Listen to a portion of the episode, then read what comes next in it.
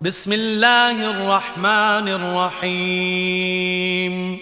أبرميت ديان ويت أسم سم كرنان ويت الله جي نامين إذا السماء انشقت وأذنت لربها وحقت وإذا الأرض مدت وألقت ما فيها وتخلت وأذنت لربها وحقت. කියාමත් දිනය ඇතිවීමට පෙර අහස පිපුරුණු විට එය තම පරමාධිපතියාට ඇහුම් කන්දුන් විට එනම් ඔහුගේ නියෝගයන් වලට මුල්ලුමනින්ම අවනත වූ විට එසේ අවනතවීම එයට ඉතා සුදුසු වන්නේය.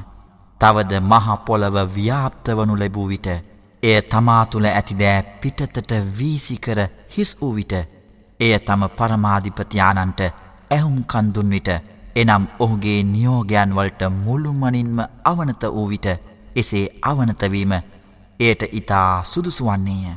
යා අයියුහල් ඉන්සානු ඉන්නක කාදිහුන් ඉලා රබ්බික කදහන් ෆමුලාකීහ් فأما من أوتي كتابه بيمينه فسوف يحاسب حسابا يسيرا وينقلب إلى أهله مسرورا وأما من أوتي كتابه وراء ظهره فسوف يدعو ثبورا ويصلى سعيرا إنه كان في أهله مسرورا إنه ظن أن لن يحور بلى إن ربه كان به بصيرا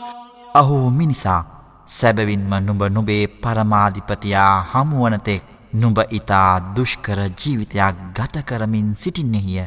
එනිසා ඔහුව නුඹ මුණගැසේ. කවරෙකුට තම ක්‍රියාවන් සටහන් කළ ලද ග්‍රන්ථය තම දකුණතට දෙනු ලැබුවේද. ඔහු පහසුවෙන් ප්‍රශ්න කරනු ලබයි. සතුටට පත්වෙමින් ඔහු ස්වර්ගයේ සිටින තම පවුලවෙත හැරියයි. කවරෙකුට තම ක්‍රියාවන් සටහන් කළ ලද ග්‍රන්ථය තම පිට පිටු පසෙහි එනම් වමතෙහි දෙනු ලබන්නේද. ඔහු විනාශය අයදී. තවද දරුලා දැල්වෙන නිරයට පිවිසෙයි. අල්لهව ප්‍රතික්ෂේප කර අපරාධ කාරයෙකුව සිටි ඔහු ලොවෙහි ජීවත් වූ කල්හි සැබවින්ම තම පවුලේ සතුටට පත්වමින් සිටියේය. සැබවින්ම ඔහු අල්له වෙතට කිසිවිටක නැවත හැරී නොයනු ඇතැයි සිතුවේය. එසේ නොව සැබවින්ම ඔහුගේ පරමාධිපතියානන් ඔහු දෙස තිවුණුවෙන් බලාසිටියේය. فلا أقسم بالشفق والليل وما وسق والقمر إذا اتسق لتركبن طبقا عن طبق. فما لهم لا يؤمنون وإذا قرئ عليهم القرآن لا يسجدون بل الذين كفروا يكذبون والله أعلم بما يوعون فبشرهم بعذاب أليم إلا الذين آمنوا وعملوا الصالحات لهم أجر غير ممنون හිරු බැසීමෙන් ක්ෂිතිජයෙහි ඇතිවෙන රතු අහස මත දිවරමින් රාත්‍රිය මත දිවරමින් තවද එය එක් රැස් කළ දෑ මත දිවරමින් සඳ මත දිවරමින් එය පූර්ණ වූ විට මිනිසුනි නුබලා සැබවින්ම එක් පියවරකින් තවත් පියවරකට මාරුවෙමින් යන්නෙහුය මෙසේ තිබියදීත් ඔවුනට සිදුවී ඇත්තේ කුමක්ද? ඔවුන් මෙවන් බලයක් ඥානයක් ඇති අල්ලාහා විනිශ්චදිනය විශ්වාස නොකරති. මෙය කෙතරම් ආශ්චර්යමත් සිදුවීමක්ද?